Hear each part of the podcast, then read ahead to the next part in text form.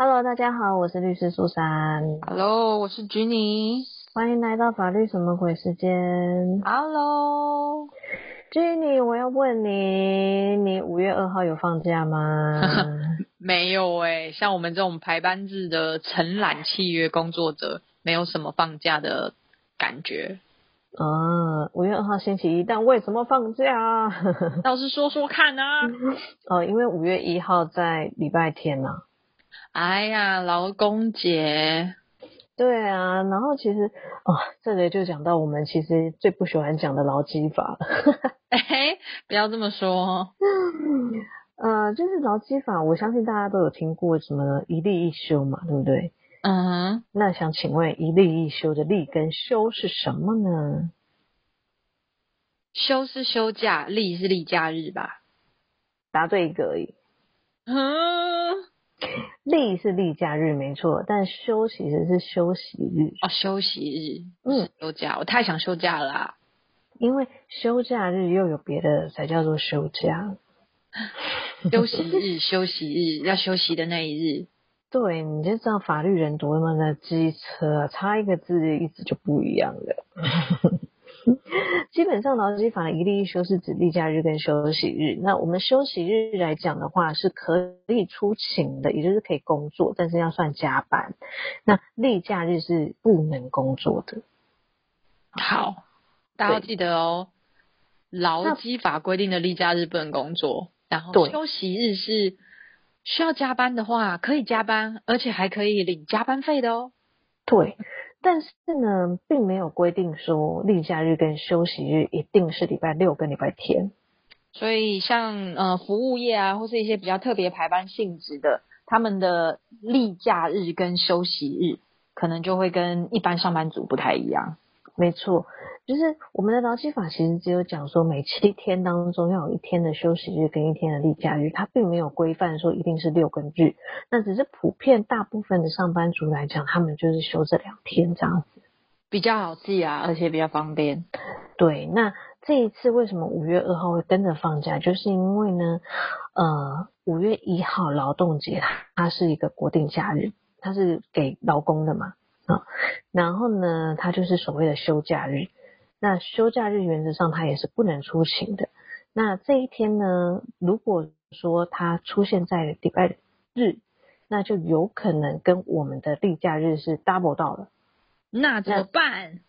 对，如果说今天你本来有2天的放假日子，突然变成只有1天，你会不会被送？那就要还我哦。对，所以就还你了，5月2号就放假了。就是原来是这样。对，所以5月2号其实它是在补休5月1号的，因为5月1号可能刚好占用到人家有一些人的例假日。嗯，对，那但是呢，并不是所有的人，就像你刚刚讲的，并不是所有的人5月2号都有放假，像你就没有放假。对，我没有。对，那一天其实5月2号的补假它原则上只有针对劳工啦。嗯嗯，对啊，就是有劳基法适用的劳工才有。那像你刚刚讲适用劳基法哦。像你刚刚讲你是接案的这种类型，排班接案这种是没有的。那像我们呢，基本上呢，律师啊，某种程度上他算是劳工，所以原则上他劳动节应该要放假，也就是5月2号应该要有也是放假的。哦，对，但你可以听到我一直说原则上，难道又有例外？好累哦。对，因为呢，公务人员并不是劳工，所以他们不会有放假。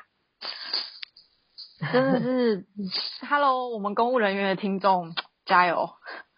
所以5月2号其实法院还是有开。市政府啊，公家机关啊，全部都还是有开的。对，你也可以来找我们健身房的。所以律师有没有上班？所以律师呢，我刚刚讲原则上我们是用劳基法，但是呢，普遍来讲，如果说那一天可能刚好法官排了庭期啊，要求你要来开庭啊，那原则上有可能这位律师的老板就会跟他讲说 Hello 你要去开庭哦。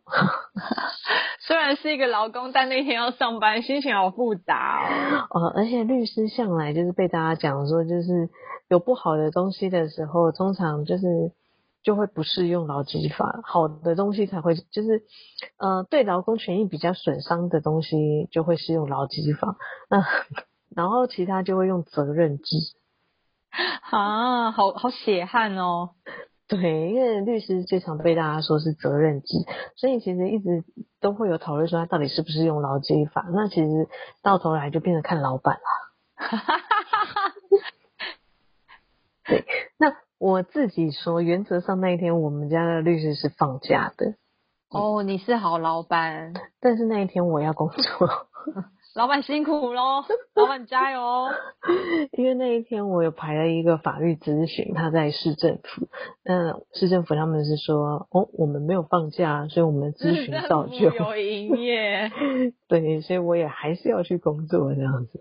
哎，所谓劳工的心啊，真是复杂。那一天呢，最辛苦的人就会是我先生，因为呢我们家宝宝的公托他们也放假哦。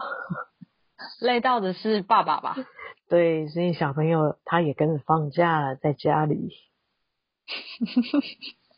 然后爸爸那天就要劳动咯。对，所以爸爸那天劳动没错，所以他可能5月3号可以补休这样子。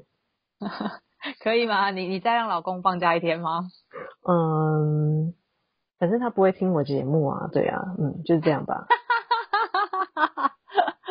好，我突然觉得很好笑，所以我刚笑得太夸张了。没关系。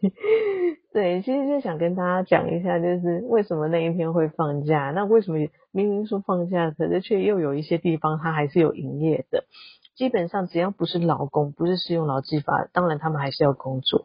那所以像公务人员这些公家单位，他们还是要继续工作。真的是一个放假两样情啊。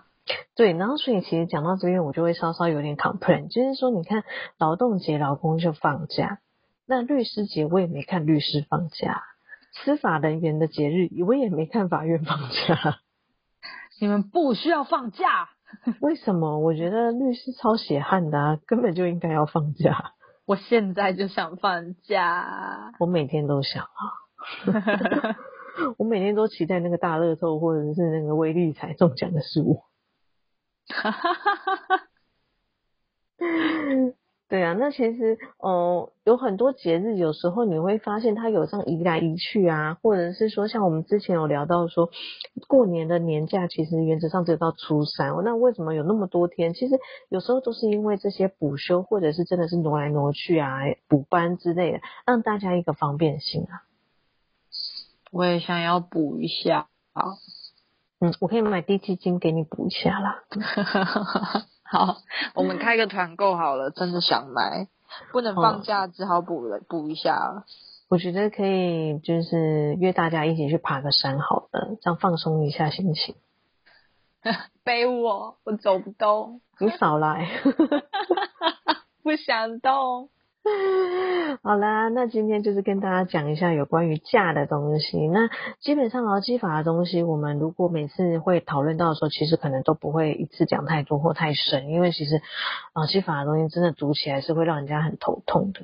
好，各位劳工啊，如果你那天没有补到假的话，还被叫去加班等等之类的，有什么不明白的事留言跟我们说一下哦。对，或者是说如果可以的话，其实有时候啊也可以尝试试用那个劳工局的一些资源，因为他们其实也都可以回答大家专业的问题。如果真的觉得劳基法相关问题真的太难懂的时候，不要忘记你们县市政府都是有劳工局可以做询问的。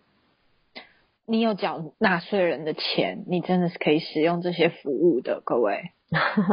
而且我想普遍大家的问题应该也不至于到太难了，他们应该都是可以回答的，甚至是你上劳动部的网站，他们都有一些试算的一些网页可以供大家参考。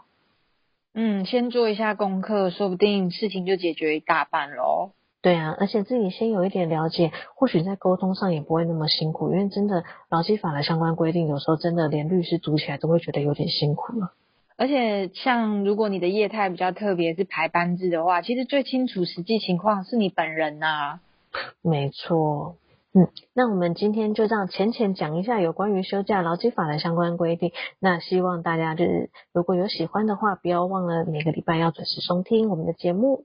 对，钱要赚，假要休哦，假一定要休。好啦，那我们今天就到这边啦，那我们下个礼拜再见啦，拜拜拜拜。